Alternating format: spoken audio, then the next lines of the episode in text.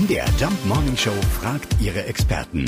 Fakt oder Fake? Ja, vergessen Sie Hobbys, Ansichten und Charakter. Am Ende entscheidet nur der Kuss, wer Ihr Partner wird.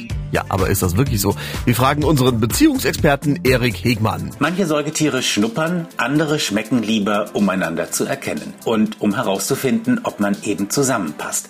Wobei Zusammenpassen jetzt hier vor allem der Fortpflanzung dient und nicht unbedingt der Beziehungsdynamik.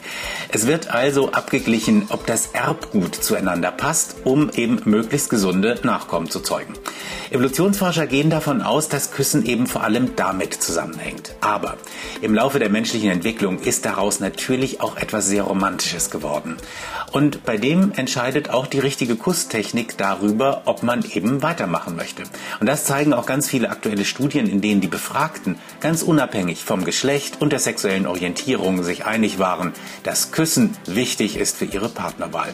Es gilt also auch heute noch, wenn ein Kontakt nicht gut schmeckt oder nicht gut riecht, dann entscheiden wir uns doch lieber für einen anderen Partner. Also, das stimmt. Küssen hilft ungemein bei der Partnerwahl. Genauso wie der frühe Griff äh, zum Kaugummi.